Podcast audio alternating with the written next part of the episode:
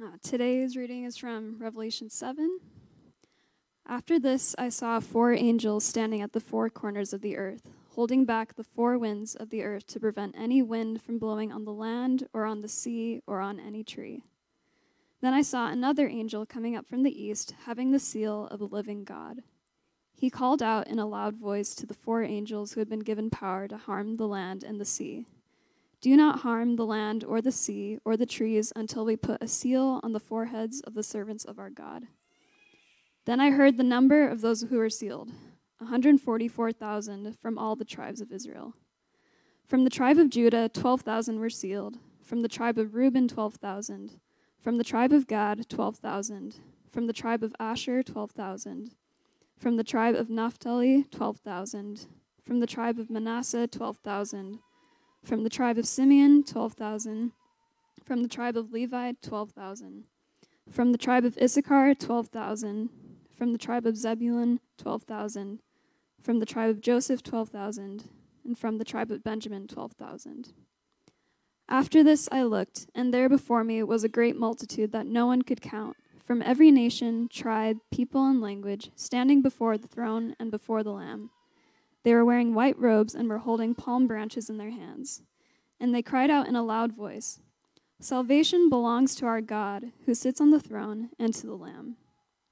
All the angels were standing around the throne and around the elders and the four living creatures. They fell down on their faces before the throne and worshiped God, saying, Amen. Praise and glory and wisdom and thanks and honor and power and strength be to our God forever and ever. Amen. Then one of the elders asked me, These in white robes, who are they, and where did they come from? I answered, Sir, you know. And he said, These are they who have come out of the great tribulation. They have washed their robes and made them white in the blood of the Lamb. Therefore, they are before the throne of God, and serve him day and night in his temple. And he who sits on the throne will shelter them with his presence. Never again will they hunger, never again will they thirst. The sun will not beat down on them, nor any scorching heat. For the Lamb at the center of the throne will be their shepherd. He will lead them to springs of living water, and God will wipe away every tear from their eyes.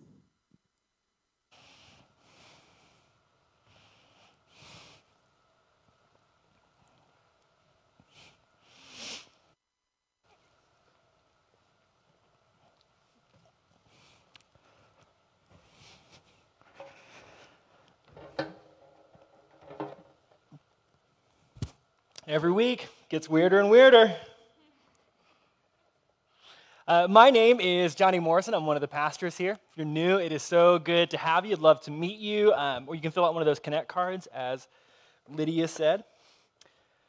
Um, we're obviously, if you're new or you haven't been with us the last handful of weeks, we are in a series in the book of Revelation.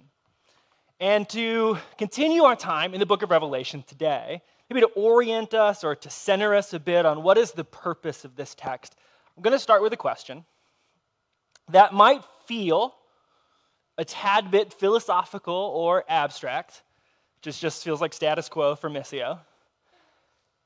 But hopefully, by the end of their time together, you will understand why I've asked this question. So here it is How do you think about time? How do you think about time? How do you tell time? How do you feel about time? How do you think about time? Sometimes people say that time is a construct, so maybe you think about time as a construct. Sometimes people say time is a flat circle. Or how do you think about time? How do you feel about time? How do you find your place in time? There's a piece of art that I really like that I think plays a bit with how we think about time by a woman named um, Julieta Aranda. And here it is. Tell me if you notice anything wrong about this clock. so, this clock is done in 10 decimal time. And 10 decimal time was an invention of the French Revolution when the idea of rationalism was at its height. And the idea was that all things could be rationally governed, perfectly succinctly, empirically decided, and determined. And so during the French Revolution, this 10 decimal clock was invented and then very quickly rejected. But you'll notice it moves in 10 hour increments.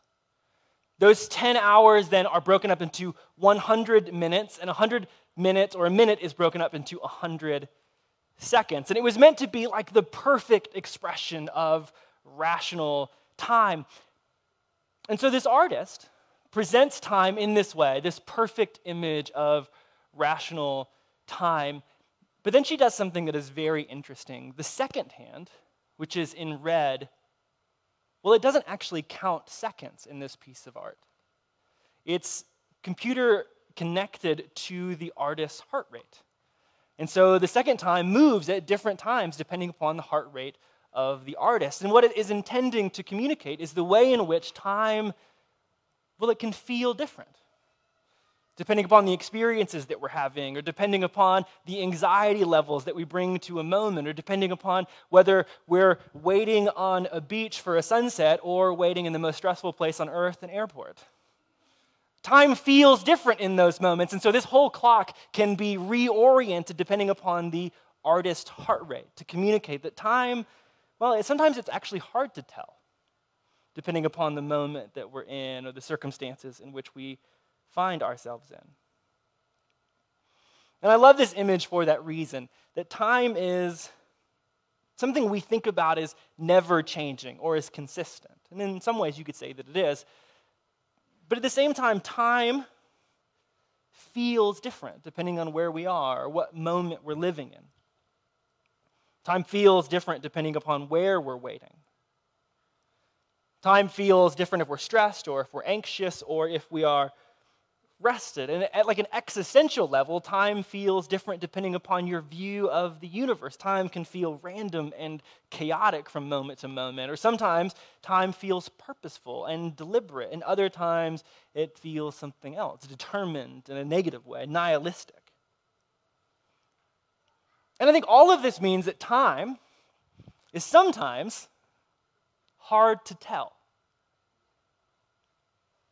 And as that is true of all of us, just generally, that it is hard to tell time generally, it is especially hard to tell time as followers of Jesus. And it is hard to tell time as followers of Jesus because we believe in more than one time zone. I said this to Haley earlier, and she's like, Do you know how time zones work? Obviously not. But as followers of Jesus, we believe that more than one time zone exists. We believe that in history, the person of God entered into the world in the form of Jesus, and that we live in the wake of that historic moment. And so we have this past oriented faith, and that Jesus has done something, accomplished something. We live in the wake of that time. But then we also believe that we live in a present moment, here and now, current age. Sometimes that current age feels difficult and listless and full of sin or overcome by the difficulties of the world around us. We live in this current age. But as we've been exploring in the book of Revelation, we also believe that there is a coming age. There is some hope on the horizon as God brings in a new world order. And so, in some senses, you could say we live or have knowledge of three different times as followers of Jesus. And so I think it can be hard for us as Christians to tell time accurately. Which time are we living in right now? What moment are we in at this gesture in time?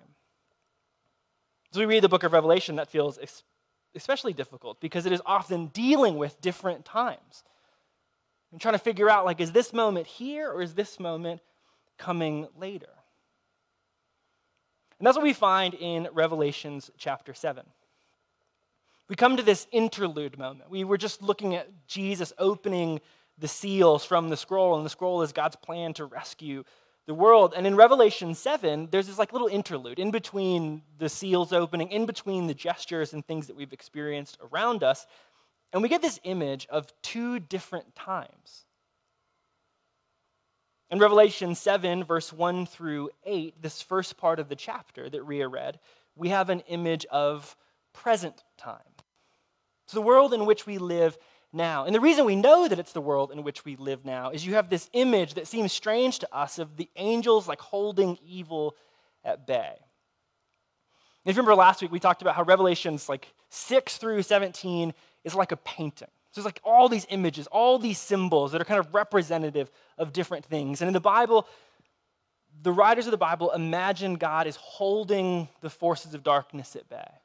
Right? So you this picture that God is like keeping something at bay. We're living in the moment that we are now because God is keeping the waters or the winds or the forces of chaos or the forces of evil at bay. That's present time. But then in Revelation 7, verse 9 through 17, you have an image of future time or coming time. But the Lamb is victorious, and it says that Jesus wipes away every tear. That's a picture of what is to come. And if we're still having a conversation about time, I think there's two different ways we can look at this, or maybe multiple different ways that we can look at these two different pictures. Often, the way we talk about these two moments in the book of Revelations is like this. Here's a graph. That there is this present time that we live in, and it's moving like chronologically towards some future or coming time. I think this is often how we talk about things in the book of Revelation. So we live in present time, and as time just advances, we'll move into the future. So that's one way of looking at these two images present time moving towards coming time. Or another way of looking at this is this this is maybe a more apocalyptic image of the book of Revelations that God's future time is actually coming towards us, and God is at work rescuing us out of present time to bring us into coming time or kingdom time. Two different images that separate these two time zones. I think these are the two tr- traditional ways that we look at the book of Revelations. But what's interesting is that this is not how Jesus talks about time at all. This is not how he thinks about the coming kingdom or the coming era or the world to be. In Luke 17, verse 20, a group of Pharisees are asking Jesus about when is the kingdom going to come? When is future time going to be enacted? And the Pharisees say in 1720, the Pharisees asked Jesus when God's kingdom was going to come. And this is what Jesus says in response. He replied, God's kingdom isn't coming with signs that are easily noticed nor will people say, Look, here it is, or there it is, don't you see? Instead, God's kingdom is already among you. God's kingdom is already among you. Jesus has a different understanding of time than we often do. Instead of it being some future, off in the distance time and some present time, Jesus talks about time far more like a Venn diagram that there is present time and there is coming time, and we actually live in some way at the intersection of those two moments. Sometimes the theological word for this is that God's kingdom is already, not yet. Already, not yet. That God has done something, God is bringing something into reality, and it has begun, and it is percolating, and it is starting all around us, but it is not yet finished. It's not yet complete. Then in Revelation 7, we are getting an image of this already that still has some things to unfold. Now, what does that mean for us as people who live in this intersection of present time and future time? Well, in Revelation 7, verse 3, here's what John sees in his vision. He says this God speaks to those angels and says, Don't damage the earth, the sea, or the trees until we have put a seal on the forehead of those who serve our God. Then I heard the number of those who were sealed 144,000, sealed from every tribe of the Israelites. Now, there's a lot of things here to unpack, but let's start with what it means to be sealed. And I promise this image is connected. So, here in this moment, you have an image of Christians being sealed by God. And so, think about in that moment like a royal signet, like a wax signet that you would use on like an envelope to like send wedding invites today. I think that's the only reason we use seals today. It's fancy correspondence. But in the ancient days, it was used to mark something as belonging to like the royal family. And so, this moment, it says that the, the Christian church, the people of God, have been marked by God, they have been sealed by God. But how are we sealed? And what does that mean? Well, the Apostle Paul answers that question in Ephesians 1, verse 13. Paul says, You were sealed with the promised Holy Spirit because you believed in Christ. The Holy Spirit is the down payment on our inheritance, which is applied towards our redemption as God's own people. Now, listen to the language at that moment. It says that we are sealed by the Spirit, who is a down payment. And we'll see similar language in uh, Paul in Romans 8 23 says that we have received the Spirit who is the first fruit of God's work. So, in this moment, what it means to be sealed with the Spirit means that the Spirit makes present in us what is coming around us. The Spirit is making present in us what is coming around us. Theologian Stanley Hauerwas and William Willimon say it like this Because a new world has been made present through the Spirit, we believe that we are a people of a new age, even though the old age continues. In the Spirit of God, we live at the intersection of those two times, but not like listlessly or held at bay. We live in that as a people experiencing what is to come. That that already that Jesus talked about is already in sometimes Jesus would describe it like a mustard seed that gets planted in a garden and begins to sprout. And where is that mustard seed present? Oh, it's present in the people of Jesus. That as we are forgiven, we are a first fruit of what is coming in the kingdom. And as we know Jesus, it is a first fruit of what is coming in the kingdom. As we experience reconciliation because of the unity around Jesus, it is a coming sign of what will happen in the kingdom. The Spirit seals us and makes present in us what is to come.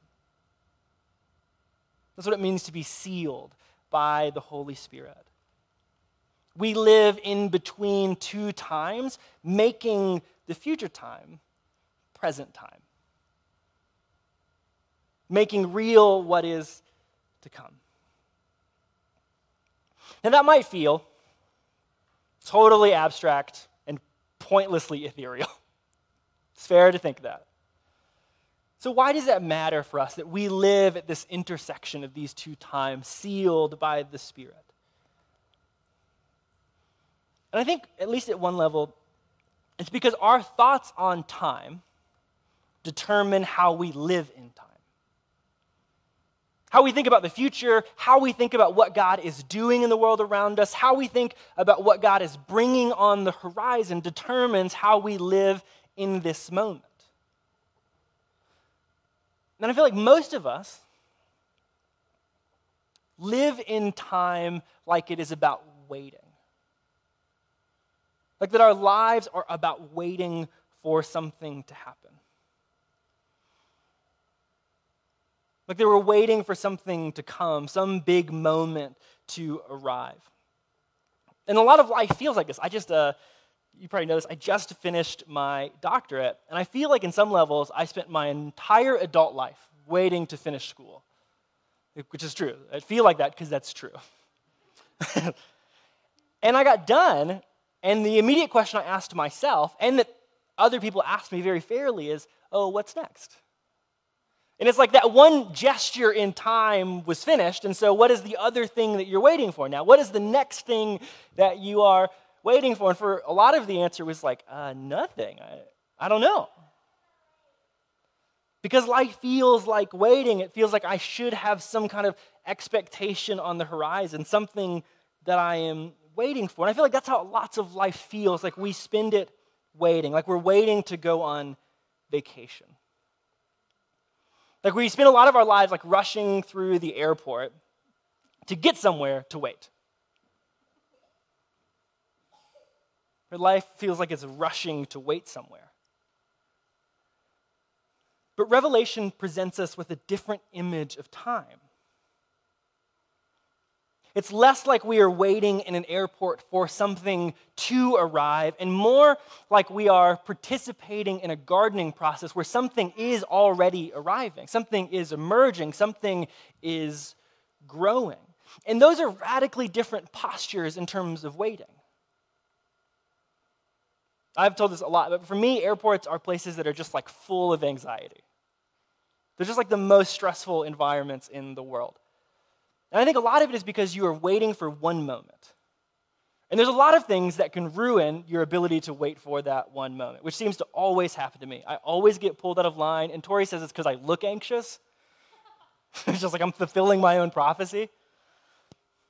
But you have all this stress that for me is like waiting on that one moment to arrive. But in the book of Revelations, the image is that something is already arriving. And less like waiting in an airport, it's like gardening. And in gardening, we participate in the growth of something around us. You tend to plants, you watch them grow over time, you water, and you begin to see the first fruits of something. And sometimes they don't grow the way that you want them to, and so you adjust and you weed and you change what you're doing and you prune. Gardening is an interesting practice that holds some tension of time. Right? You live in the present moment as a gardener. You pay attention to what's happening right around you, recognizing that some things are far outside of your control, and yet you tend and work and put your hands into something. And you do so with an eye on what is to come. That something is going to grow from that work, that some new harvest is on the horizon, that you're waiting and curating and cultivating and tending towards the end of something.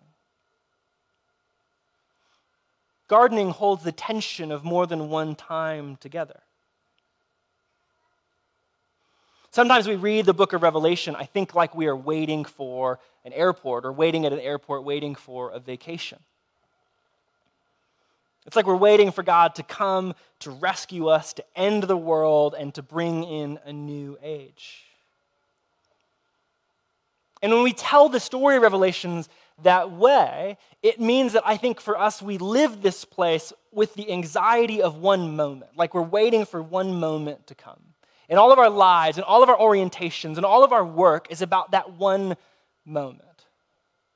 So it's like if I, if I believe in Jesus enough, then I have made it to that one moment. I've bought my ticket for the airplane to get out of this place.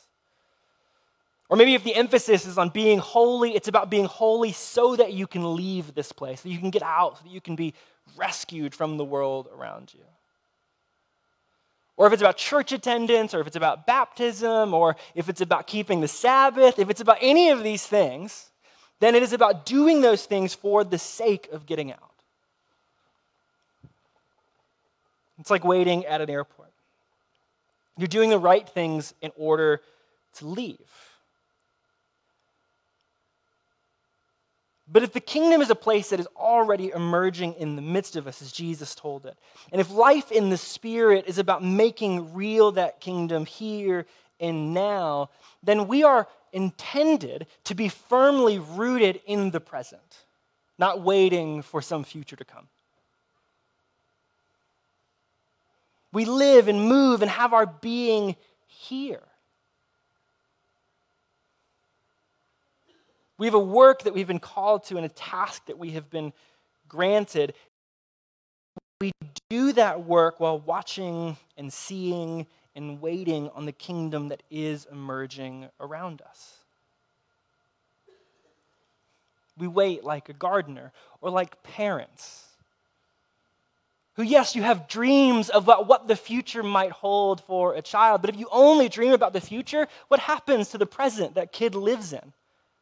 Oh, it's not great. Matt, who's one of our deacons, told me that they were thinking, I didn't tell you I was going to tell the story. Um, nod up or down if you're okay with it. Um, Matt told me that they're talking about their pregnancy process, and they're referring to it as like a mustard seed process. And how beautiful is that, that there is something growing in the midst of them?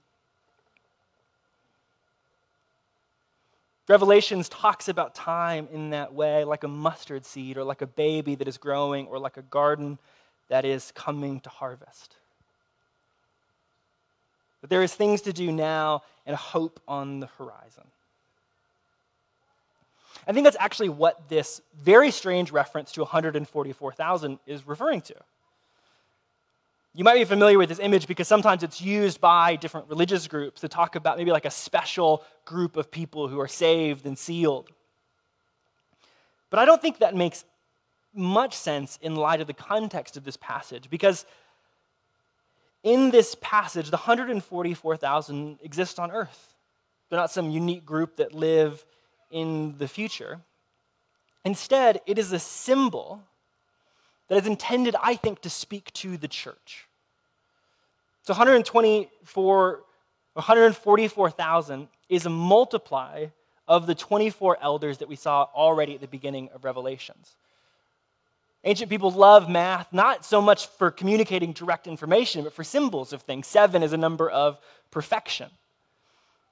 And so, all throughout the book of Revelation, we see 12 popping up or 24 popping up to refer to the people of God. And here, 144,000, I think, is the multiplication of those people of God to say a lot of people are called by God on earth. And then it lists them like a, like a census, or often what would happen in the Old Testament is you would list out army divisions this way.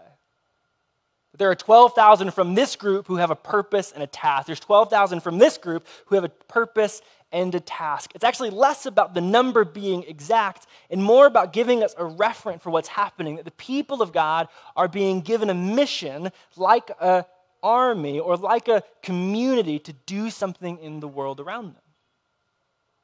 And the reason that is important for all the things that we have just talked about is it is, again, reinforcing this idea that God has filled us with His Spirit sealed us to live at the intersection between these two times so that we would live with purpose and intention as the people of God. That our lives are not random, they're not chaotic, and they're not about waiting for some future kingdom to come and rescue us. Instead, we are called to participate in the work that God is doing here and now. So the question is how do we live in more than one time zone? How do we live at that intersection? Well, I think in the second part of this chapter, John sees immediately a vision that shifts his view towards what is to come. Revelation 7, verse 9, this is what John sees. It says, After this I looked, and there was a great crowd that no one could number. So the 144,000 has just expanded into a great crowd. They were from every nation, tribe, people, and language, and they were standing before the throne and before the Lamb. They wore white robes and held palm branches in their hands, and they cried out with a loud voice Victory belongs to our God who sits on the throne and to the Lamb. John sees this image that reminds us of what is to come. Right in the middle of Revelation so far in 4 and 5, we saw these images that we said were the centering images of Revelation images of Jesus and God on the throne, ruling as the Lamb. And the invitation in this moment is to worship. And the reason that we get this invitation to worship in this space is because it reminds us that there is a better world on the horizon. And so, if we're going to be a people who live at the intersection of two different times, we have to have an image of what world is actually coming. What is it that we hope in? What is it that the future that we want God to bring actually is? Because in this moment, it is this beautiful picture of a reconciled people who unite themselves around the throne of Jesus and live in unity. Is that the image that we have? Is it big as that? It presents us an image of worship because in worship, we get an expanded imagination for what is possible in the world around us, which we need if we're going to live at the intersection of two different times. I heard once that worship is a protest act. In some ways, that makes sense for the book of Revelation, that we would be protesting our present time by pointing to a future time. So we get an image of worship. How do we live at the intersection of times? So we live in worship. Because worship points us towards what is to come, And as we worship, well, I think we actually begin to enact that future time right here, right in the midst of us. It's like in worship, we get to begin to live out this thing that God is doing around us. Now, here's the thing about that it is risky to do. In verse 13 and 14, you have this conversation between John, who's seeing this vision, and one of the elders, and it says, Then one of the elders said to me, Who are these people wearing white robes who are worshiping? Where do they come from? And John said to him, Sir, you know. Then he said to me, These people have come out of great hardship. They have washed their robes and made them white in the Lamb's blood. It is risky to live in God's future time in our own present time. I don't know if you've ever had like a thing that you dream in and that you have taken risks in. It's risky to do that. My best friend just quit his job, which is like very stable. It's a very stable job. He made good money, great benefits. His wife doesn't work. He just quit it because he was like, it doesn't, it doesn't align with my values anymore. It no longer aligns with how I want this family to live. And that is a deeply risky thing to risk in this kind of value centered dream. And even more is that true of when we try to live out the way of Jesus in the world around us. It is risky to live the way of Jesus around us. It is risky to declare that a different God governs the universe. It is risky to declare that we should forgive. It's risky to pick up our cross and follow Jesus. There is risks that come with that decision. It is risky to worship, to live out the future time in the present time. It's risky to live the way of Jesus. And those risks will cost us, which is why it switches back to an image of worship at the end of this passage in verse 15 and 17. John says, this elder continues to go on. It says, These people in white robes, they worship him day and night in the temple and the one seated on the throne will shelter them. Here they won't hunger or thirst anymore. No sun or scorching heat will beat down on them because the Lamb who is in the midst of the throne will shepherd them. He will lead them to springs of life giving water, and God will wipe away every tear from their eye. It is risky to live out the way of Jesus, the future way of Jesus in the present. And so this image ends with this beautiful picture of what is in store for followers of Jesus. The hope of the world that Jesus will wipe away every tear from their eye. And Missio, as we like hear that image, and as we see it and as we reflect on it, it leads us with like a big question. What if we believed that? What if the image of worship that is presented in this moment of Jesus on the throne and of this guarantee that Jesus will enter into our lives and wipe away every tear, what if that was a thing we believed? What if we believed that we were sealed by God's Spirit to live at the intersection of time, that we have received the first fruits, the down payment, the guarantee of God's coming world? What if we believed that? What might be possible in our midst? What might we be willing to risk? What lives might we live? That's the reason Revelation is written. Revelation is written to a community of Christians who are struggling with the question how do we live as the people of God when it is not easy? When there's not very many of us, there's not a lot of believers around, they don't have cool church buildings, they don't have money in the bank, they don't even have paid vocational clergy in most instances, it is difficult in that moment to be a follower of Jesus.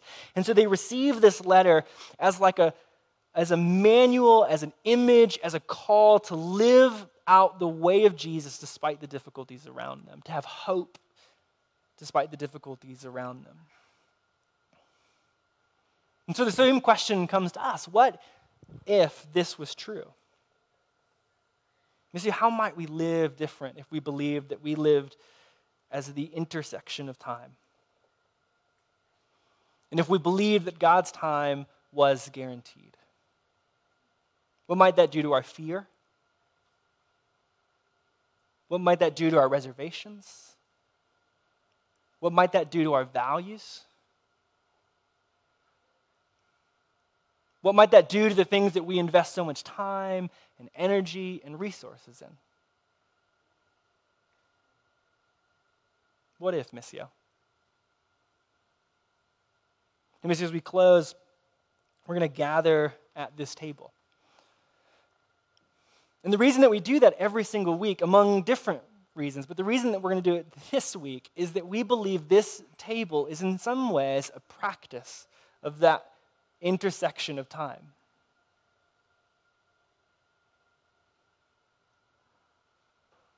We believe that God is laying a wedding feast. Sometimes that's how the end of the world is described in the book of Revelation. The coming kingdom will be like a wedding feast. And so as we gather at the table, it's like we are enacting that wedding feast and inviting all the world to come. So, Missio, I want to pray. And then as you come to this table and as you continue to worship, would you ask yourself that question what if I really believe this thing that Jesus says is true?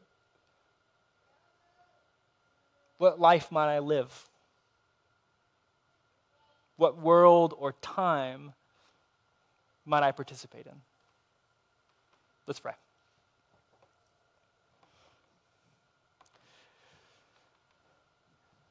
Jesus, would you uh, through your Spirit today, reveal to us like a deeper, bigger, more challenging image of your coming world.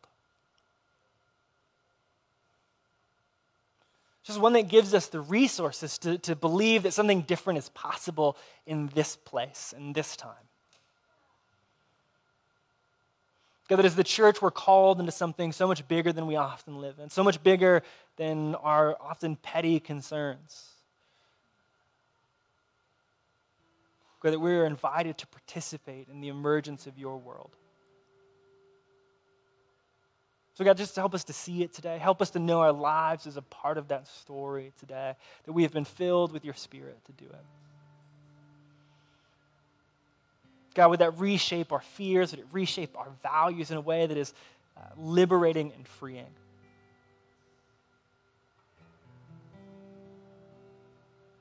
in a way that like lightens the load in many ways. We don't wait for one moment, but are participating in your moments. It's good to help us see it. Help us to live it as we leave this place. In your name we pray. Amen. Missio, when you're ready, we invite you to the table. Um, you can come and take communion at the table. Take as much time there as you want. The elements are still sealed. Uh, or if you feel more comfortable, you can take the elements, go back to your seats. And there will also be someone over here if you would just like to pray with someone. Thanks, Matthew.